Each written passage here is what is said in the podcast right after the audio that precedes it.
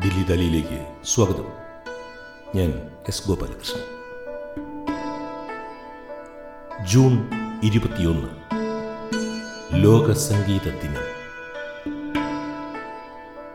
ലോക സംഗീത ദിന പോഡ്കാസ്റ്റിലേക്ക് സ്വാഗതം.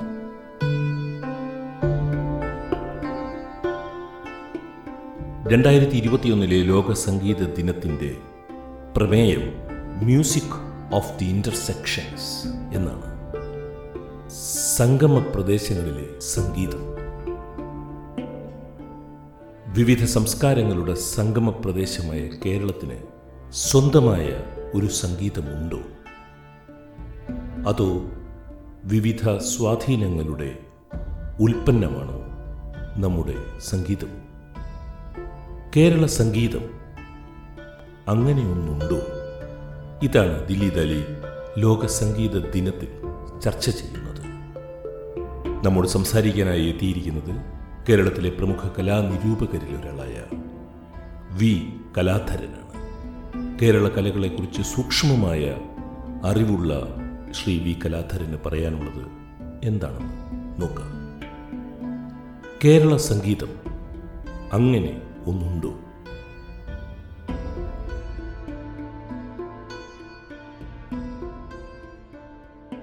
സ്വാഗതം കലാധരൻ ദില്ലി ദാലിയിലേക്ക്. സ്വാഗതം. സ്വാഗതം. ഇന്ന് ലോക സംഗീത ദിനമാണ്. ഇത്തവണത്തെ സംഗീത ദിനത്തിന്റെ പ്രമേയമായിട്ട് തെരഞ്ഞെടുക്കുന്നത് തെരഞ്ഞെടുത്തിരിക്കുന്നത് മ്യൂസിക് ഓഫ് ദി ഇന്റർസെക്ഷൻസ് എന്നാണ്. സംഗമ പ്രദേശങ്ങളുടെ സംഗീതം എന്നൊക്കെ നമുക്ക് വേണമെങ്കിൽ മലയാളത്തിൽ പറയാം. അതുമായി ബന്ധപ്പെട്ട ഒരു വിഷയത്തിലേക്കാണ് സത്യത്തിൽ നമ്മൾ പോകുന്നത്. നാം ഇന്ന് ഇത് സംസാരിക്കാം. ഇന്ന് കേരളത്തിന് ഒരു സംഗീതമുണ്ടോ? കേരള സംഗീതം എന്ന ഒന്നുണ്ടോ? എന്ന വിഷയത്തെക്കുറിച്ച് സംസാരിക്കാൻ നമ്മൾ തമ്മിൽ ഫോണിൽ സംസാരിച്ചപ്പോൾ എനിക്ക് അറിയില്ലായിരുന്നു ഇത്തവണത്തെ മ്യൂസിക് ഡേയുടെ theme music of the intersections ആണെന്നുള്ളത്. അത് പിന്നീട് അറിഞ്ഞതാണ്. എങ്കിലും അതിനെ അതിനെ കൂടുതൽ പ്രസക്തമാക്കി എന്നുള്ളതാണ്. ഇത് ഏഹ് കേരളോൽപത്തി മുതൽ തന്നെ നമ്മൾ സംസാരിച്ചു വരുന്ന ഒരു വിഷയമാണ്. കേരളത്തിന് തനതായ ഒരു സംഗീതമുണ്ടോ. കേരളത്തിന്റെ തനത് സംഗീതത്തിനെ കുറിച്ച് സംസാരിക്കുന്ന നിരവധി പണ്ഡിതന്മാരും സംഗീതജ്ഞന്മാരും എല്ലാം ഉണ്ട്. കേരളത്തിന്റെ മൗലികമായ സംഗീതം കൊട്ടുകലയാണോ അതോ ഈണങ്ങളുടെ സംഗീതമാണോ ഇതെല്ലാം നിരവധി ആളുകൾ ചർച്ച ചെയ്തിട്ടുള്ളതാണ്. ഇതിന് ഏറ്റവും ഈ വിഷയത്തെക്കുറിച്ച് സംസാരിക്കുവാൻ ഏറ്റവും പ്രാഗൽഭ്യമുള്ളയാൾ എന്ന് ഞാൻ കരുതുന്നത് കൊണ്ടാണ് ഞാൻ കലാധരനോട് അഭ്യർത്ഥിച്ചത്. ഈ വിഷയം ഞാൻ വളരെ നേരിട്ട് ചോദിക്കുകയാണ്. കേരള സംഗീതം എന്നെ ഒന്നുണ്ടോ കേരള സംഗീതം എന്നൊരു ഒരു സജ്ഞ നമ്മൾ ഉപയോഗിച്ചാൽ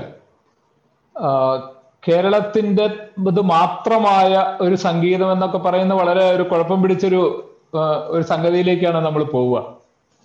എല്ലാ ഭാരതത്തിലെ എല്ലാ പ്രദേശങ്ങളിലും പല പല സംഗീത രൂപങ്ങളുള്ളത് പോലെ കേരളത്തിനും ഒരു പാട്ട് പാരമ്പര്യമുണ്ട്.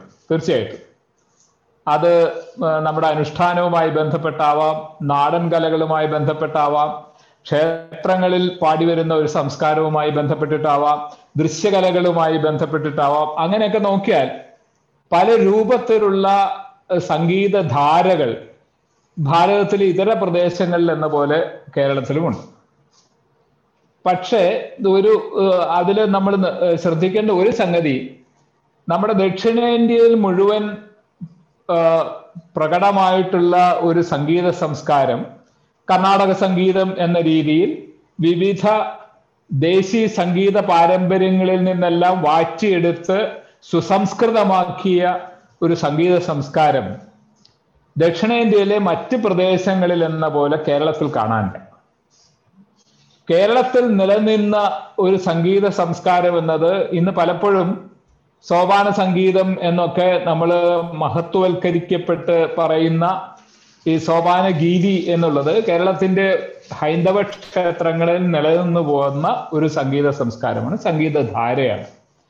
അതിനെ പക്ഷേ നമുക്ക് ദക്ഷിണേന്ത്യയിൽ മറ്റെല്ലാ പ്രദേശങ്ങളിലും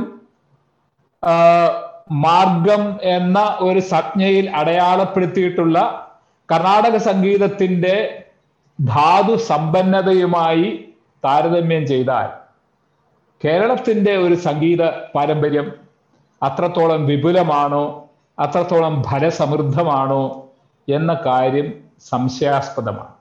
അതിന് പല പല കാരണങ്ങളുമുണ്ട്.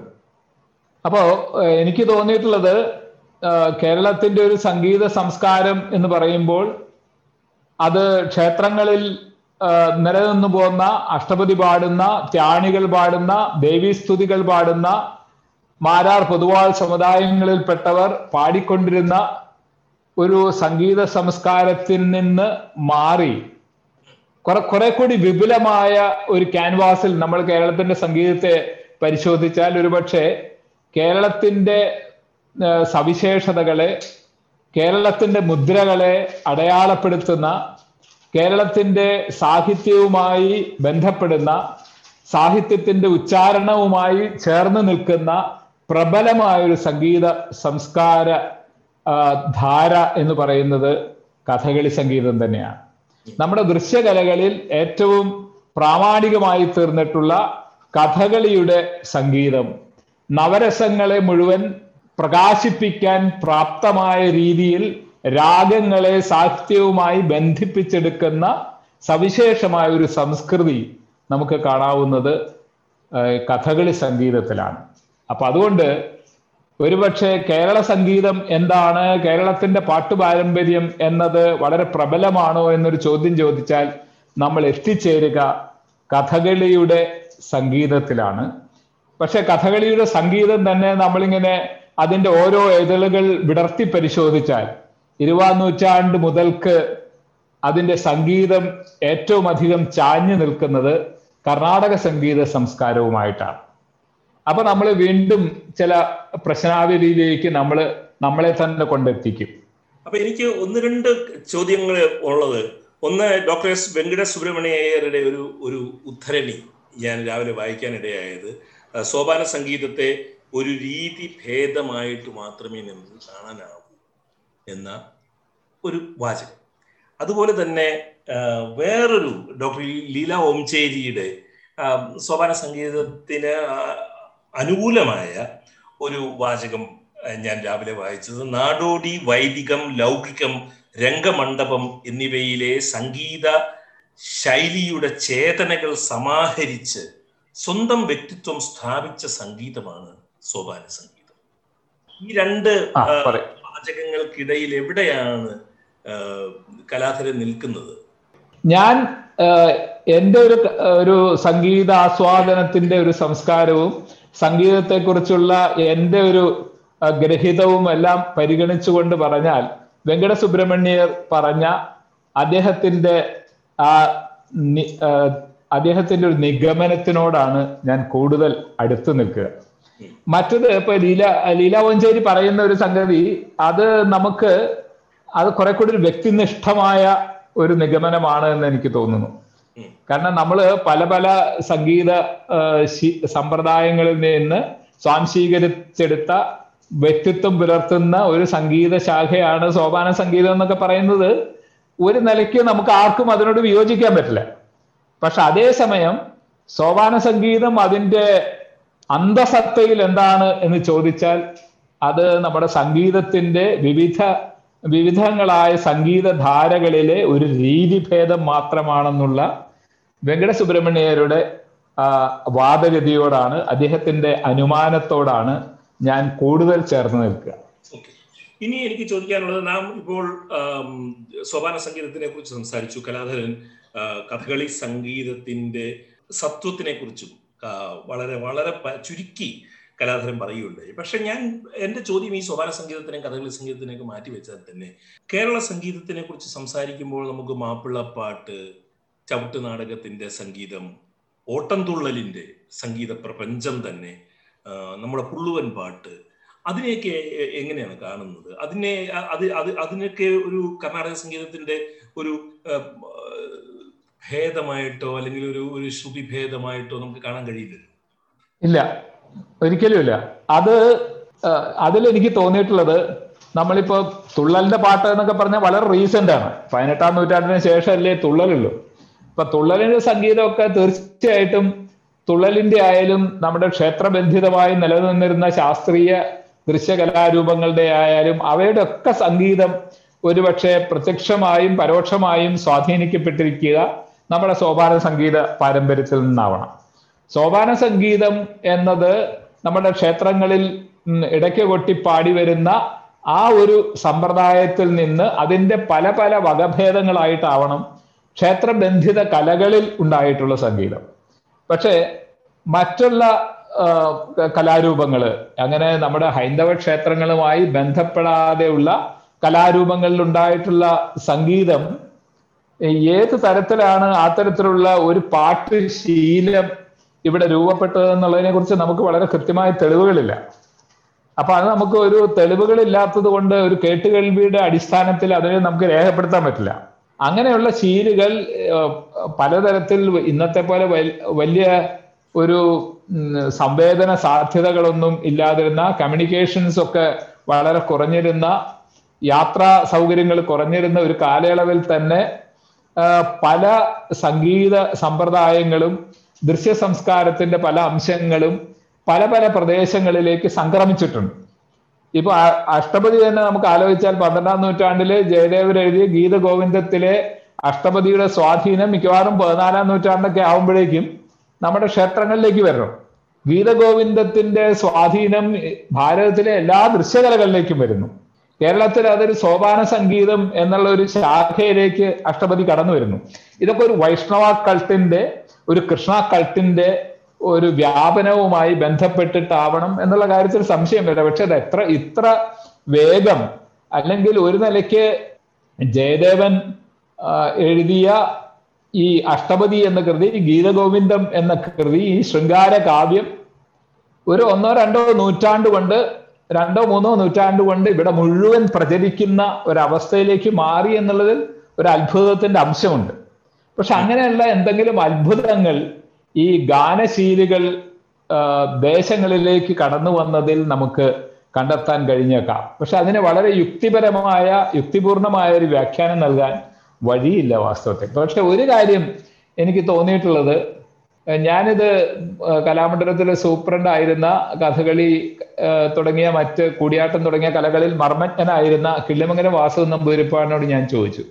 എന്തുകൊണ്ടാണ് കർണാടക സംഗീതത്തിന്റെ അതിവിപുലമായ സ്വാധീനം ദക്ഷിണ ഇന്ത്യയിൽ എല്ലായിടത്തും ഉണ്ടായിരിക്കെ കേരളത്തിൽ മാത്രം ഇല്ലാതെ പോയതെന്ന് ഇവിടെ ഇതൊക്കെ ഇതിന്റെ ഒരു കലകളുടെയും സംസ്കാരത്തിന്റെയും ഇവിടെ സൂക്ഷിച്ചിരുന്ന ഇവിടുത്തെ നമ്പൂരിമാരാണ്.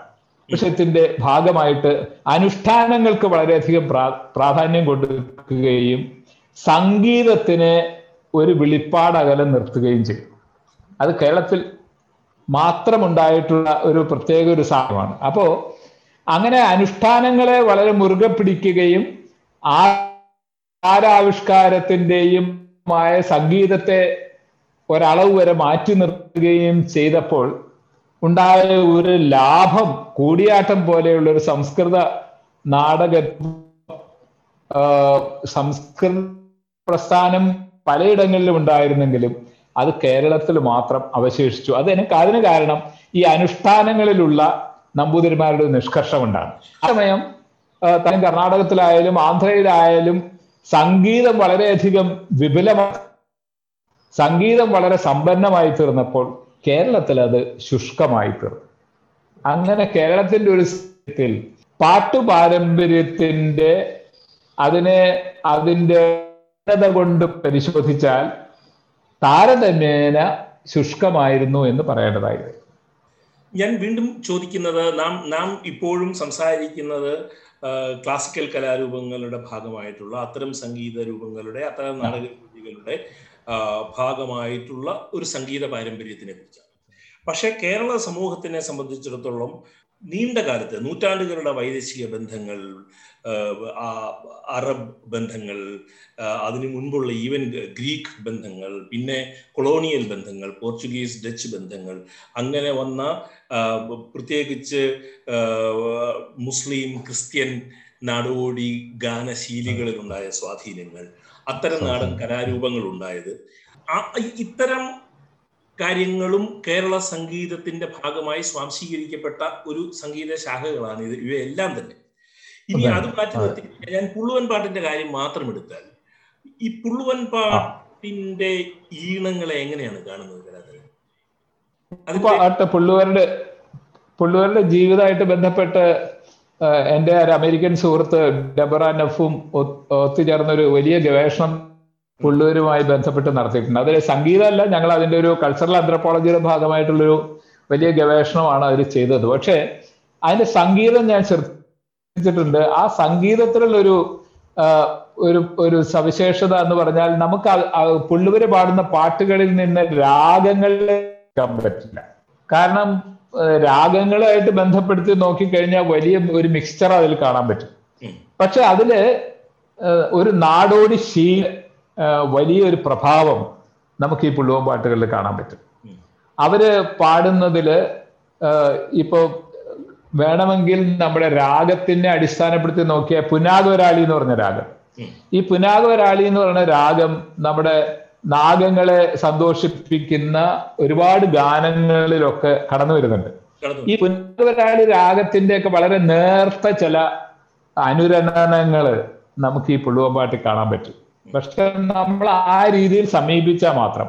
അല്ലെങ്കിൽ അത് നമുക്ക് ആർക്കും പാടാവുന്ന ചെറിയ സംഗീതജ്ഞാനമുള്ളവർക്ക് പോലും പാടാവുന്ന ഒരു നാട്ടുശീലിന്റെ സംസ്കാരമായിട്ട് അതിനെ നമുക്ക് കാണാൻ പറ്റുള്ളൂ. അത് നമ്മുടെ ക്ഷേത്രത്തിലെ ഗാന സംസ്കാരത്തിൽ നിന്ന് വന്നതാണോ?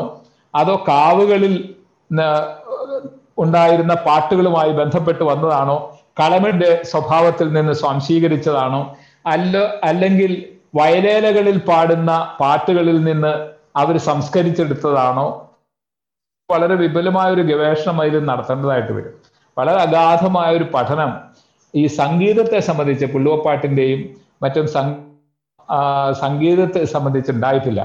അത് അങ്ങനെ ആ രീതിയിൽ നടത്തി നോക്കിയാൽ മാത്രമേ എവിടെ നിന്നാണ് ഈ ശീലുകൾ അവർ സമാഹരിച്ചത്.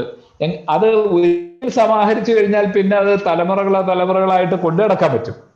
കാരണം അത് ഒരു പാട്ട് പാരമ്പര്യമാണല്ലോ. പാടി പാടി ആ തലമുറയിൽപ്പെട്ടവർ അടുത്ത തലമുറയ്ക്ക് കൊടുത്ത് ഓറൽ ട്രഡീഷൻ ആയിട്ട് അത് പാടി പോന്നിട്ടുണ്ടാവും. പക്ഷെ ആദ്യം അത് എവിടെ നിന്നുണ്ടായി എന്നുള്ളതിനെ കുറിച്ച് നമുക്ക് വളരെ കൃത്യമായ വിവരമില്ല എന്നുള്ളത് തന്നെ എന്നുള്ളതാണ് ഞാൻ മനസ്സിലാക്കിയിട്ടുള്ളത്. മറ്റാരെങ്കിലും ഇത് സംഗീതത്തിൽ ഗവേഷണം ചെയ്തവര് ഇത് കണ്ടുപിടിച്ചിട്ടുണ്ടെങ്കിൽ അത് വേറൊരു സംഗതി. ഇനി ഈ വീണ്ടും ക്ലാസിക്കൽ കലകൾ ക്ഷേത്രകലകൾ അവയുമായി ബന്ധപ്പെട്ട് അല്ലാതെ അല്ലാതെ അതിന് പുറത്തു നിൽക്കുന്ന മലയാളിയുടെ കേരള ദേശത്തിന്റെ ഗാനങ്ങൾ ദേശ സംഗീതം എന്ന് നമുക്ക് പറയാവുന്ന ആ സംഗീതത്തിനെ ഈ ക്ലാസിക്കൽ പാരമ്പര്യങ്ങളിൽ നിന്നും പൂർണമായി വിമുക്തമായിട്ട് നമുക്ക് കാണാൻ കഴിയേണ്ടതല്ലേ? വിമുക്തമായിട്ട് നമുക്ക് കാണാൻ കഴിയും. പക്ഷെ ഇതെന്താ വെച്ചാൽ ഈ പണ്ട് മുതലുള്ള ഒരു ചരിത്രം പരിശോധിച്ച് അപ്പോഴേക്കും കർണാടക സംഗീതത്തിന്റെ ഒരു അധിനിവേശമൊക്കെ കേരളത്തിലേക്ക് ഉണ്ടാവുകയാണ്. ഈ കർണാടക സംഗീതത്തിന്റെ സ്വാധീനം കേരളത്തിലെ എല്ലാ പ്രദേശങ്ങളിലും കടന്നു വരുന്നതോട് കൂടിയിട്ട് പിന്നീട് നമ്മൾ കേൾക്കുന്ന സംഗീതം ഇത് അതിന്റെ സ്രോതസ് എന്താണെന്ന് കണ്ടുപിടിക്കാൻ ബുദ്ധിമുട്ടായിട്ട് തീരും.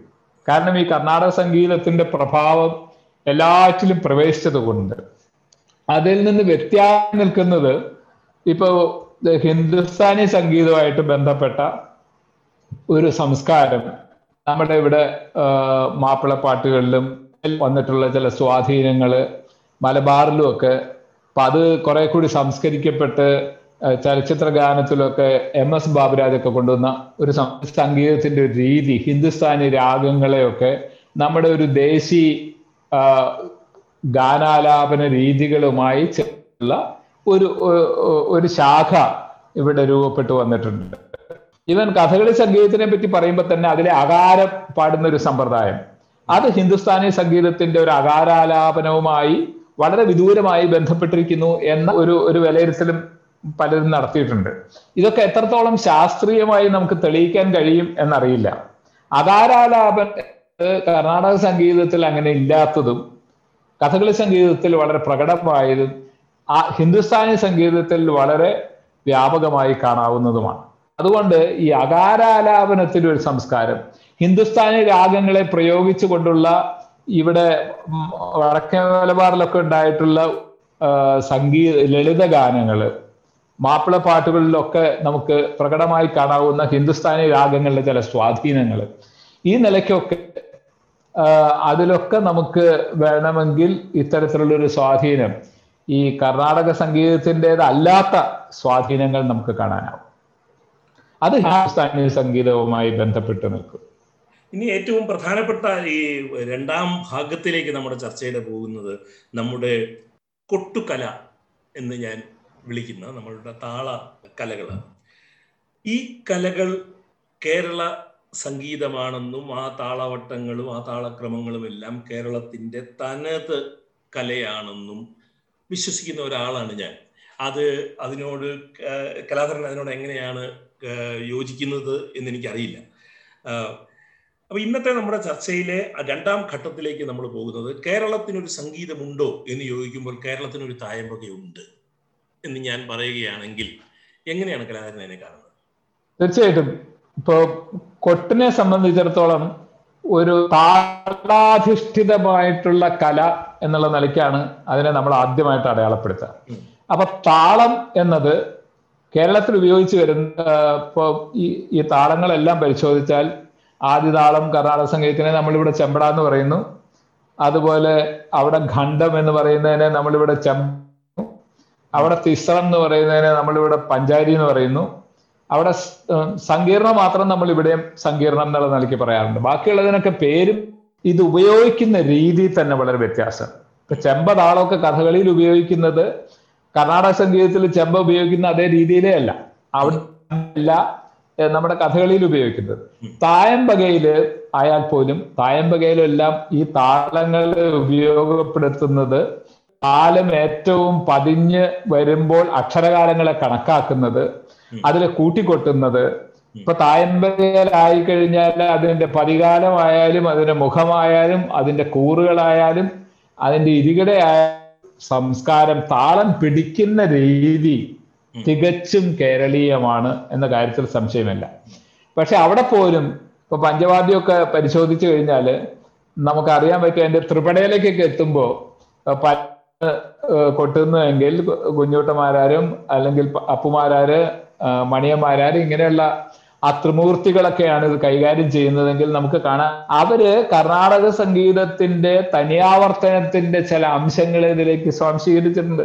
അപ്പൊ കർണാടക സംഗീതം എന്ന് പറയുന്നത് നിങ്ങൾക്ക് ഏതെങ്കിലും തരത്തിൽ തടുത്തു നിർത്താനാവാത്ത തരത്തിൽ നമ്മുടെ വാദ്യ സംഗീതത്തെയും സ്വാധീനിക്കുന്നു.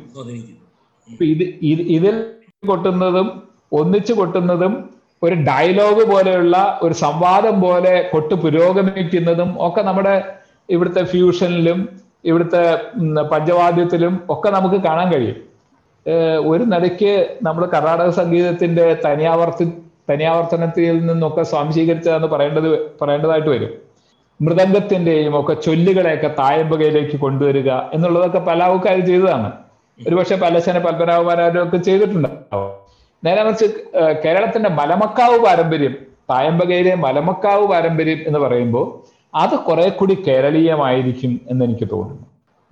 നേരെ മറിച്ച് അതിന്റെ പാലക്കാടൻ പാരമ്പര്യം വരുമ്പോൾ കെ സി നാരായണനൊക്കെ നേരത്തെ പറഞ്ഞ പോലെ ആ പാലക്കാട് ചുരത്തിൽ കൂടി അടിക്കുന്ന ഗീത കാറ്റിന്റെ ഒരു പ്രഭാവം നമ്മുടെ കൊട്ടുവാദ്യത്തെയും കൊട്ടുവാദ്യ കച്ചേരികളെയും സ്വാധീനിച്ചു എന്ന് തന്നെ പറയണം.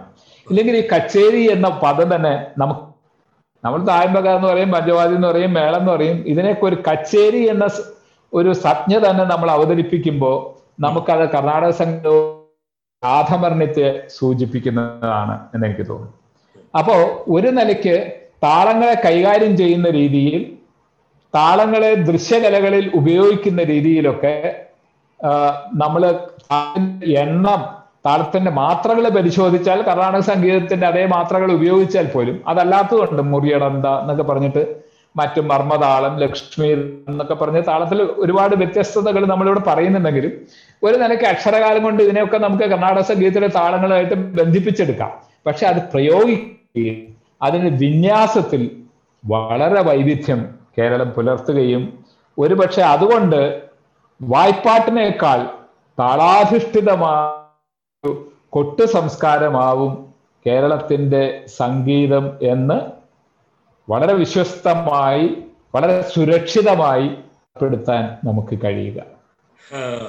ആ ഒരു അഭിപ്രായത്തിൽ നമുക്ക് ഇന്നത്തെ ഈ ലോക സംഗീത ദിനത്തിലെ ചെറിയ സംഭാഷണം അവസാനിപ്പിക്കാം. ഇതിവിടെ അവസാനിക്കുന്നില്ല. നമുക്ക് ഇത്തരം വിഷയങ്ങളിൽ വീണ്ടും കണ്ടുമുട്ടേണ്ടതുണ്ട്. ഇന്നത്തെ ദിവസം ദില്ലിദാലിയിൽ മലയാളിയുടെ സംഗീത ബോധവുമായി ബന്ധപ്പെട്ട് സംസാരിക്കാൻ വന്നതും ഇതിനകത്ത് പല പല പല വിഷയങ്ങളും വിശദമായിട്ട് സംസാരിക്കേണ്ടതുണ്ട്. പ്രത്യേകിച്ച് വിവിധ വിവിധ സമുദായങ്ങളുടെയും സമൂഹങ്ങളുടെയും സംഗീത പദ്ധതികൾ പറഞ്ഞു. ഇപ്പോൾ പുള്ളമ്പാട്ട് തന്നെ വിശദമായ പഠനത്തിന്റെ ആവശ്യമുണ്ട് എന്ന് കലാധരൻ പറഞ്ഞു. അതുപോലെ നമ്മുടെ എല്ലാ സംഗീത ശാഖകളും ഒരുപക്ഷെ കർണാടക സംഗീതത്തിന്റെ പാരമ്പര്യത്തിൽ നിന്നും പൂർണമായും ഒരു തരത്തിലുള്ള സ്വാധീനത്തിലും പെടാതെ മുക്തമായി നിൽക്കുന്ന നാടോടി സംഗീത പാരമ്പര്യങ്ങളും കേരളത്തിൽ പ്രബലമാണ്. അപ്പോ അത്തരം അതും മലയാളിയുടെ കേരളത്തിലെ സംഗീതത്തിൽ പെട്ടതാണ്.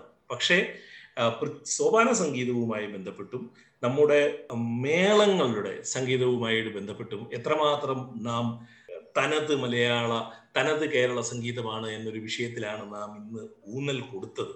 മറ്റു വിഷയങ്ങളെക്കുറിച്ച് വീണ്ടും വേറെ വേറെ ഒരു അവസരത്തിൽ നമുക്ക് സംസാരിക്കാം. ഇത്രയും വിശദമായി സംസാരിച്ചതിന് ദിലീപ് അലിയുടെ കേൾവിക്കാരുടെ എല്ലാവരുടെയും പേരിൽ ഐ ആം താങ്കിങ് യു. തീർച്ചയായും. വളരെ സന്തോഷം.